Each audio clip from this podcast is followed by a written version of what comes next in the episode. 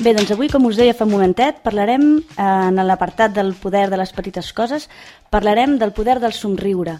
Però abans d'això, com que m'he quedat amb les ganes d'escoltar les anècdotes de la Isabel, eh, m'agradaria que féssim cinc cèntims sobre això que vam parlar la setmana passada, del poder de la il·lusió, del poder de la màgia, i de com podem fer màgia nosaltres mateixos en el dia a dia amb de forma molt senzilla, molt, molt, molt assequible.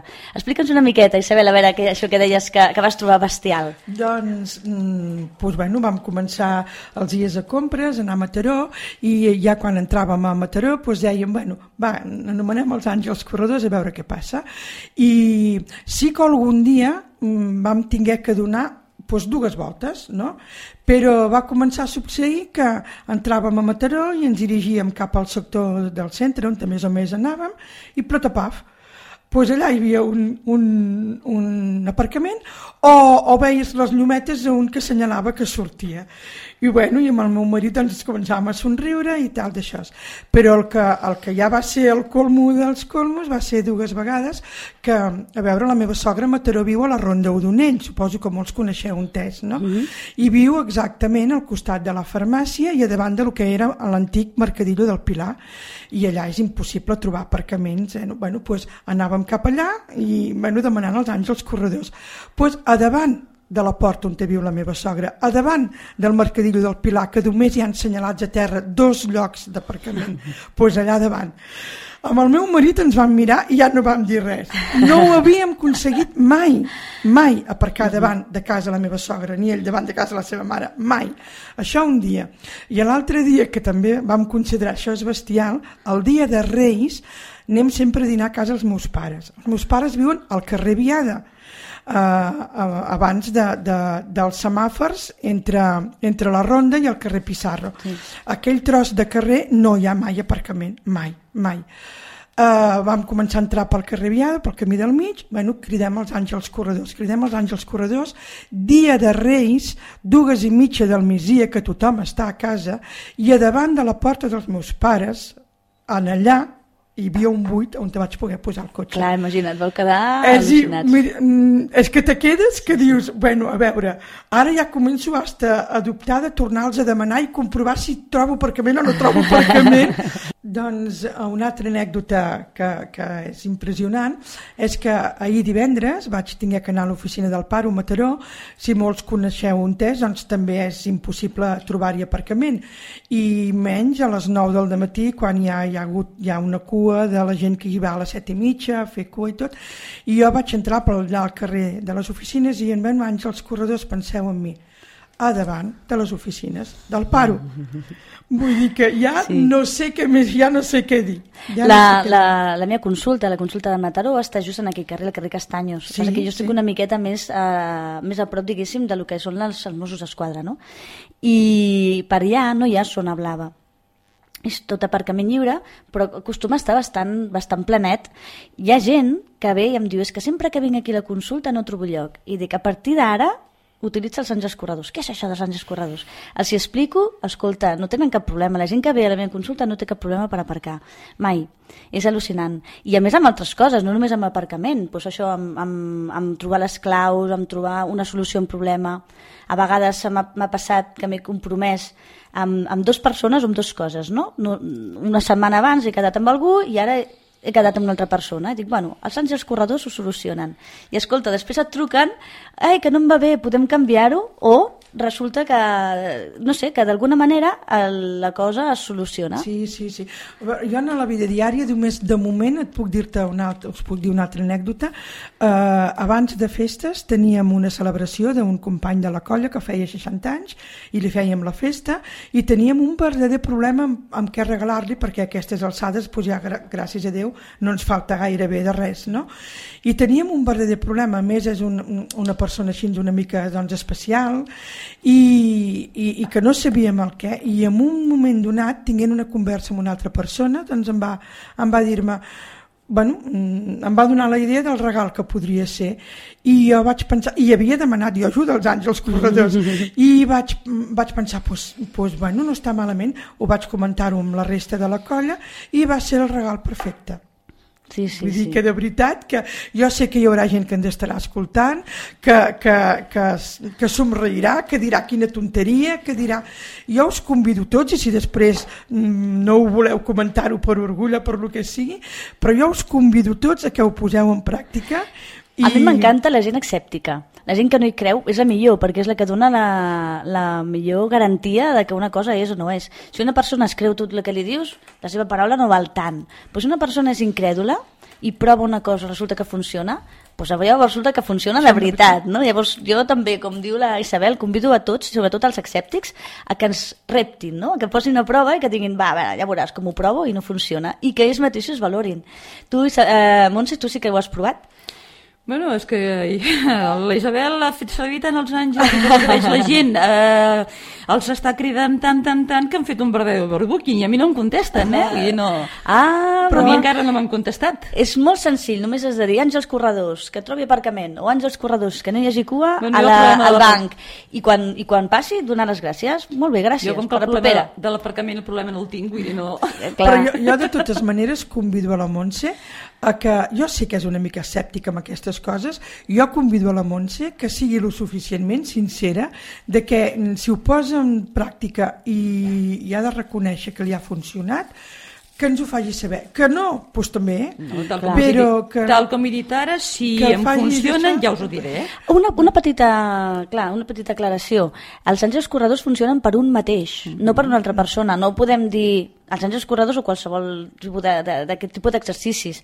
No podem dir àngels corredors que el meu veí eh, baixi el toldo o es canvi... No, perquè això és, és la vida d'una altra persona. Ha de ser amb la, amb la vida pròpia. Doncs jo et podria dir-te el contrari, però ara ja ens allargaríem massa. Vale. En tot cas, si continuem parlant dels àngels corredors, em recordeu que, us, que això que has dit de que per una altra persona, jo et puc dir-te que demanant per una altra persona li va anar bé.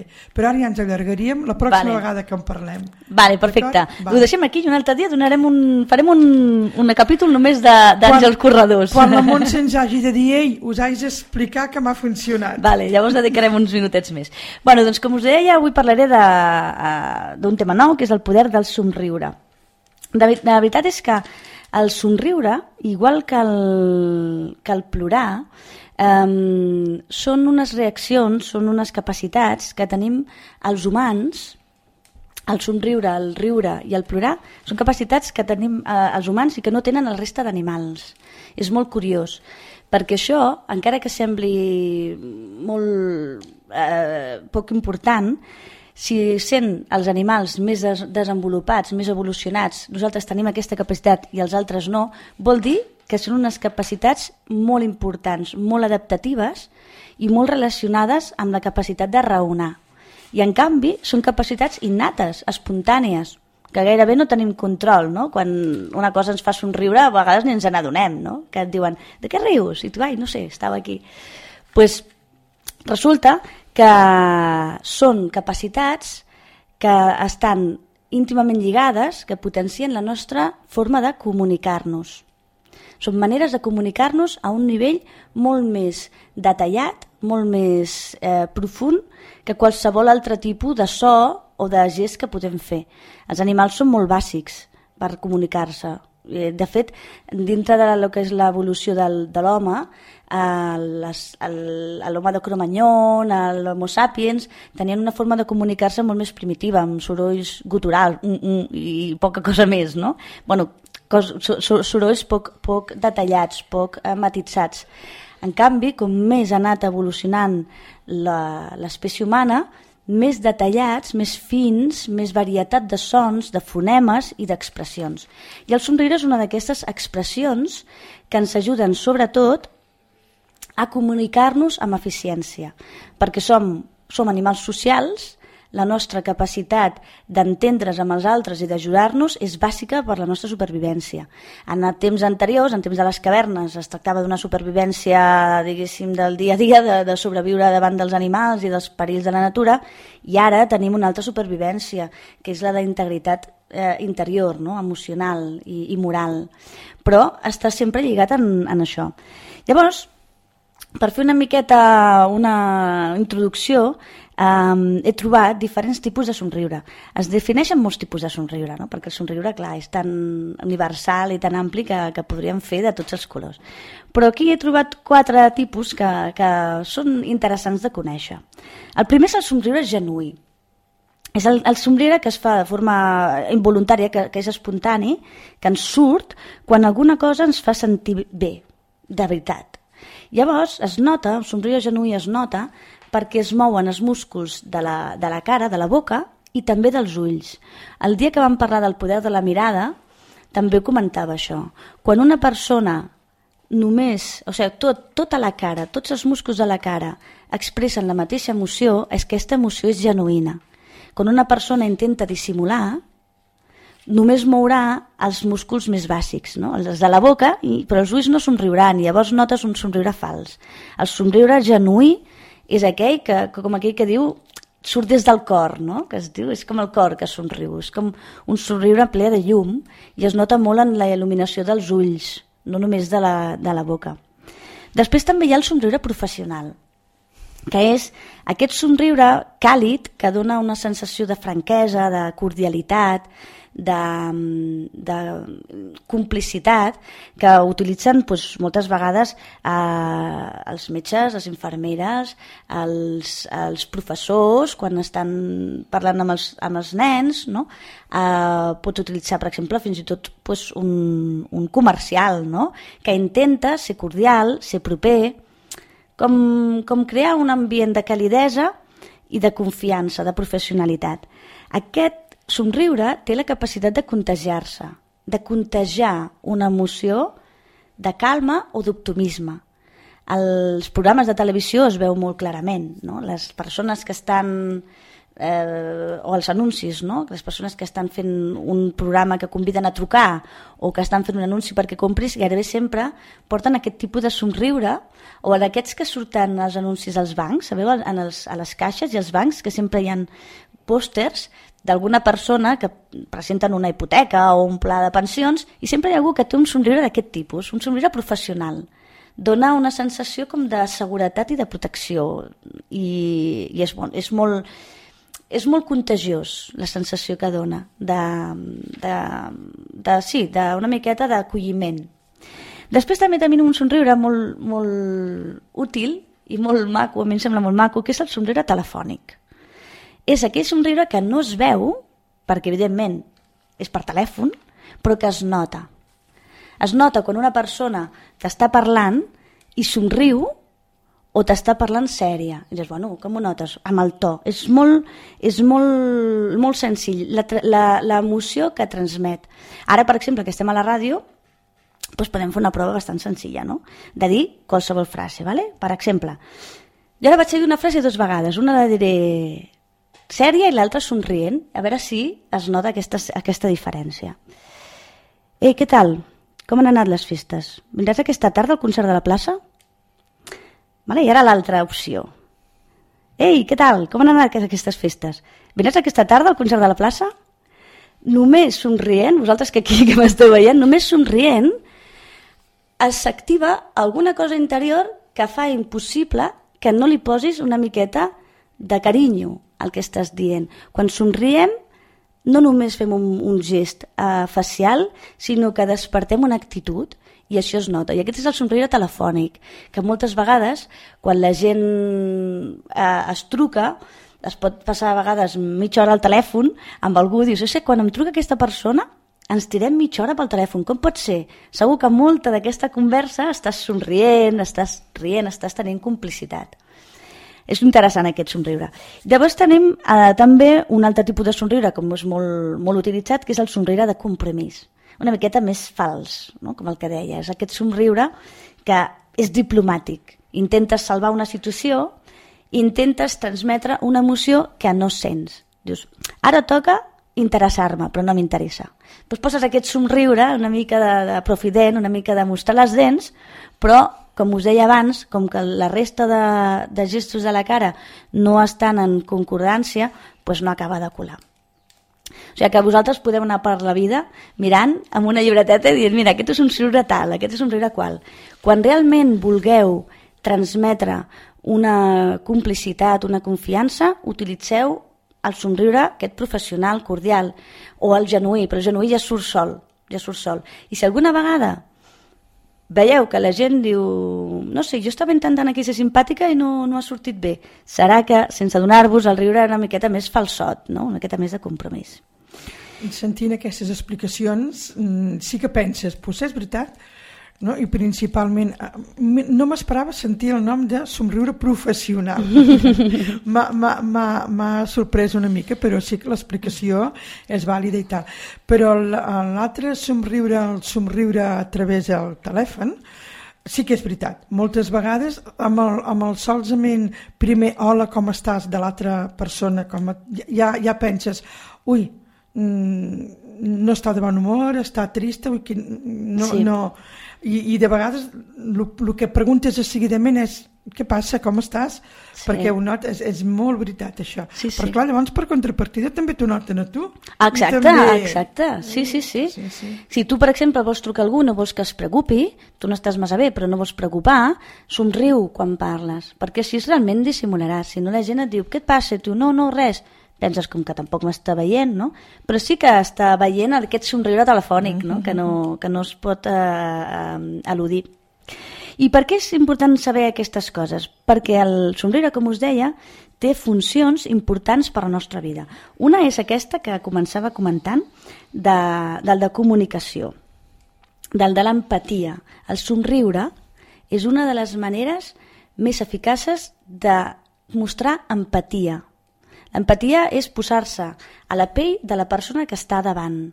Quan una persona s'acaba de fer mal i tu la vols ajudar, a vegades sense adonar-te poses també la cara aquesta de oi, quin mal que s'ha hagut de fer! Com, com a vegades veus els programes aquests de, de riure que van caient, la gent que, que té una trompada, i fas, ai, no, quin mal! Tens una reacció instantània d'empatia. Doncs el somriure és una manera de mostrar aquesta, o el plorar, quan veus algú, per exemple, amb un, pots anar a un funeral i veure que la família de la persona que ha marxat plora i, i, i tu evidentment estàs trist però no ploraries, però els veure's plorar i veure la seva aflicció, el seu dolor, doncs et desperten les ganes de plorar. Això és l'empatia. I l'empatia és necessària perquè els, eh, les persones que som, com deia, animals socials, ens ajudem de la manera que necessitem, no de la manera que pensa el que està davant, que faria. A vegades a mi em fa gràcia perquè moltes vegades a la consulta tinc persones que venen després d'una ruptura de parella i diuen, és que clar, tots els meus amics em diuen que el que haig d'anar el que haig de fer és anar a ballar a la discoteca i, i trobar algú que el mar està ple de peixos.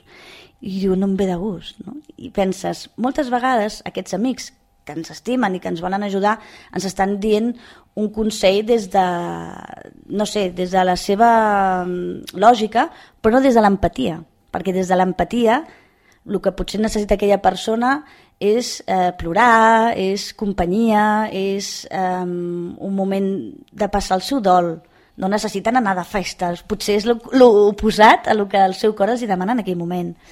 Llavors, aquest, aquests somriures eh, sincers, genuïns, són una forma de crear empatia, de transmetre la nostra interès i les nostres ganes d'ajudar l'altra persona. Molt, molt, molt important.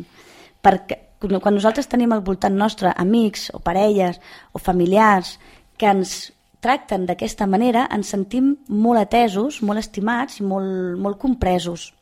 I si no, si la gent és més freda i, és, i, i no ens i no connecta amb les nostres emocions, ens podem sentir una miqueta solets, encara que tinguem gent al costat. Una miqueta de solats, que es diu.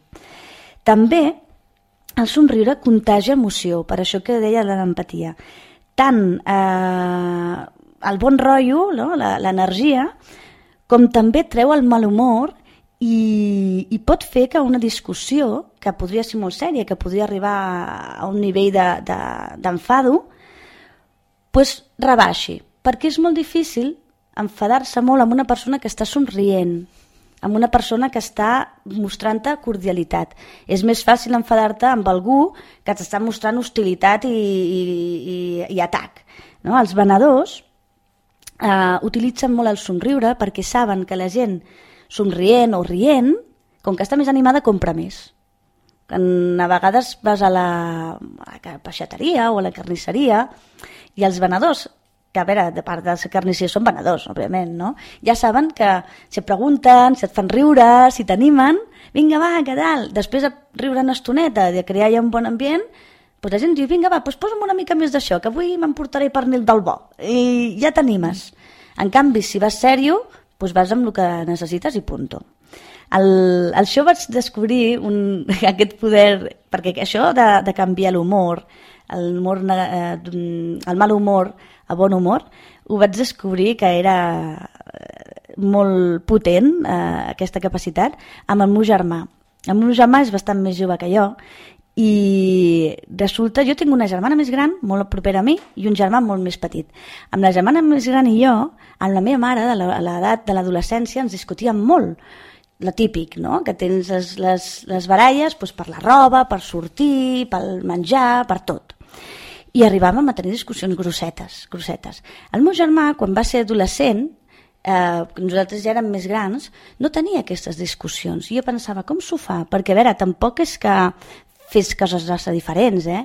Començaven a discutir-se, però mai arribaven a aquestes bronques grans, no? I un dia estàvem a la cuina i em vaig adonar del seu secret. Resulta que quan la meva mare s'enfadava amb ell per les mateixes coses, eh? Per l'habitació, no? Per deixar la roba malament, no? Um, la meva mare es començava a enfadar i el meu germà pues, es, de, es defensava i començaven allà a, a, a barallar-se. Per arribar a un punt que el meu germà se la quedava mirant i amb aquella cara de, de bitxo que té li feia una broma. Li feia, venga mama, que no sé què, i li deia alguna cosa que la feia riure. Llavors veies a la meva mare intentant quedar-se amb la cara sèria, però ja s'estava rient, no? I en el moment que començava a riure, flash, la, la, la discussió s'acabava, era es, es trencava totalment aquella tensió i es creava una situació absurda dels dos eh, rient i a mi mare, bueno, bueno, pues que no es torni a repetir, però ja s'acabava i vaig pensar, mira tal, aquí té el secret l'enano aquest, que resulta que fent-la riure i, i traient aquesta tensió ha canviat la història completament. No? Això ho podem fer tots, aquest contagiar eh, aquesta emoció. Una altra cosa que també podem fer quan somriem? Seduir. La seducció és, mm, es basa moltíssim en el somriure, amb el somriure genuí, proper, càlid. Hi ha persones que dius, escolta, aquesta noia o aquest noi no és massa graciat per lligar tant. Com és que lliga tant? No? Moltes vegades les persones a les que li pot agradar dius que no sé, però un somriure tan maco.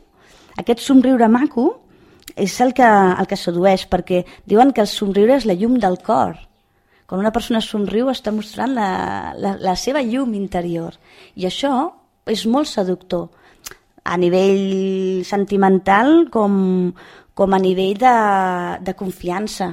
No? A vegades guanyem la confiança. Amb, amb els nens, per exemple, si, si us fixeu, hem de ser bastant seductors a vegades, quan volem que, que, que mengin, no? I posem un somriure, vinga, va, que això està boníssim, i posem un somriure, intentem il·luminar la situació per seduir el nen a que mengi la sopa o la verdura. Els, els nens també tenen aquest somriure tan autèntic. I per això, si us fixeu, els anuncis que més venen són els anuncis que surten nens. Qualsevol producte promocionat per un nen vendrà molt més que, que, un, que un producte promocionat per una altra persona. Jo comento molt, si us fixeu, la televisió i els anuncis perquè hi ha moltíssima psicologia darrere de la publicitat i del màrqueting. Es pot aprendre molta psicologia interessant a partir de veure el que fan els, els publicistes, que són superintel·ligents i que coneixen el comportament humà, vamos, al dedillo. Llavors, el, aquest somriure que, que dona aquesta confiança, que sedueix, que, que dona proximitat, també la veureu que la tenen les persones sàvies. El, heu vist mai alguna foto o algun reportatge del Dalai Lama, Algú, els llibres del Dalai Lama, que són transcripcions de les seves xerrades, sempre hi ha una foto d'ell. Si alguna vegada aneu a una llibreria, mireu, és una passada el somriure, sempre surt somrient, sempre. I és un somriure molt tendre, molt mm, generós, diria jo, molt proper. Dóna la sensació de que coneixes aquesta persona. Els savis saben lo important que és somriure, tant per estar a prop de la gent com per estar bé ells mateixos. Segur que saben que l'actitud positiva, alegre, amorosa a la vida és, dona qualitat de vida i això es, es mostra a la seva cara. L'altre dia en un programa que feien, no me'n recordo com es diu, d'entrevistes, entrevistaven a l'Antonio Gala. L'Antonio Gala és un home també molt savi, molt intel·ligent, i el tio té un, sempre un posat d'aprendre's la vida amb sentit de l'humor, de... És, és coqueto, no? És de, coqueto l'home. De, de seductor. És un seductor, és un seductor i, tant, i, tant. i sedueix no només a les persones sinó a la vida i, el, i els conceptes, no? I, I a més, és això, sempre està fent una broma, un, una ironia de les coses. Per què? Pues perquè és un home intel·ligent i sap que, que a la vida això és important, aquest, aquesta actitud. O sigui que in, el, el, el, els savis també seran poden ser un factor de referència. I en aquesta línia veiem doncs això, que donen consol als somriures. Amb un nen, quan es fa mal, eh, quan ha d'anar al metge, els metges a vegades de seguida s'hi fan una broma, somriuen, les infermeres que, han de, que estan a la porta, no? que ajuden al metge, els professors, eh, quan nosaltres somriem sempre donem un consol, una, una mena de eh, lleugeresa pel qualsevol que sigui el, el, la nostra preocupació. Els amics que més trucarem quan estem malament, o, o aquell terapeuta que ens ha agradat molt, com ens ha atès, o ens, seran aquells que ens hagin atès amb un somriure i amb una actitud d'aquestes carinyoses. I a més a més, a part d'aquesta funció social, hi ha una cosa que encara és més necessària, que és el que passa dintre el nostre cos quan somriem. Està demostrat, científicament, que quan somriem augmenten a la sang els nivells d'hormones i de neurotransmissors en el cervell, eh, neurotransmissors i a la sang hormones que són antidepressives perquè, i que redueixen els nivells de dolor tant físic com emocional. Redueixen els nivells d'ansietat. Eh, us heu fixat aquesta gent que té el somriure nerviós? I, aquest somriure nerviós? Que, que, que dius, aquest per què riu? Perquè està nerviós. No? Són somriures i, i dius, per què riu? Doncs resulta que riure i somriure automàticament baixen els nivells d'ansietat i de desil·lusió també, de depressió, de, de, de desesperació en el cas de que ho estem. La sensació de soledat també baixa i el, el to d'energia, l'empenta energètica puja. Per això eh, ara s'està fent molt el que és la risoteràpia. No sé si us sona. Ja, parlaré perquè parlarem més del riure. Avui parlem del somriure. Quan parlem del riure us, us, us comentaré. El, hi ha teràpies com la programació neurolingüística, la PNL, que fan exercicis en els que a les persones amb depressió els hi recepten, eh, com si fos una recepta d'un fàrmac, somriure cada dia. Mirar-se al mirall i somriure, sortir al carrer i somriure, anar caminant i somriure a la gent. En el moment que somriuen, la seva, els seus nivells en sang d'hormones eh, antidepressives, diguéssim, eh, pugen. I, I amb això les persones poden sortir de les depressions i dels estats aquests de baix ànim que a vegades agafem per diferents motius de la vida. A més a més, de ser d'arreglar-nos per dintre, de sanejar-nos per dintre, eh, és un bon massatge facial. La gent que li agradi tenir un cutis, una, un, no tenir arrugues i, i tenir les faccions joves, que sàpiguen que han de riure molt, s'ha de riure, s'ha de somriure. A vegades, si fem dies que no riem i trobem algú i ens riem una estona, ens fa mal la cara, dir, ui, em fa mal la cara de tant de, de riure. Doncs pues malament, molt malament, això vol dir que hi ha agulletes, això vol dir que no ho estem utilitzant massa sovint. Per tant, hem de somriure per tenir aquest massatge facial que ens deixa tots més, més macos. Llavors us fixareu que les persones que tenen més èxit a la vida, una de les claus de l'èxit és això de somriure. Per què? Perquè si us fixeu, com us he dit, ens fa sentir per dintre bé, més animats, més optimistes, més energètics, i per fora ens fa sentir més que ens vegin, no? es fa que la gent ens vegi més propers, que donem més confiança i que donem una sensació de eh, recolzament, de, eh, de seguretat. Per tant, les persones que utilitzem el somriure a la nostra dia a dia tenim més possibilitats de tenir èxit, de que els projectes ens vagin millor, perquè estem posant moltíssims elements al nostre, al nostre favor el, el, el paradigma, no? l'exemple d'això serien els xarlatans de fèria. Eh, aquests, aquestes, bueno, diem xarlatans de fèria, ja no n'hi ha, no? Tant, però aquestes persones que diuen, ah, este és un xarlatan, aquestes persones encantadores que van, pa, van parlant, van somrient, i al final t'han liat. Dius, aquest sempre em lia, jo no sé com s'ho fa, que jo vinc dient, no, no, quan el Manel em digui tal, jo passo del Manel. Però després el Manel em convenç. I com és això? Pues perquè té aquest, aquesta actitud, aquest somriure i projecta aquesta energia. Per tant, ja sabeu, um, a partir d'ara tothom a compartir somriures i així el que aconseguirem és posar més felicitat i més carinyo en el món, per nosaltres i per tothom, esclar. Uh, per això avui la, la cançó que porto és una cançó, a mi personalment em fa somriure. La coneixereu molt ràpidament. Només us donaré una pista, que és una pista gran, eh, ja, ja només de sentir-ho segur que somriureu, que és que la, la cançó aquesta la van fer la Romina i l'Albano. Mm. Recordeu? yeah. doncs espero que es posi una miqueta de somriure tant a la cara com en el cor.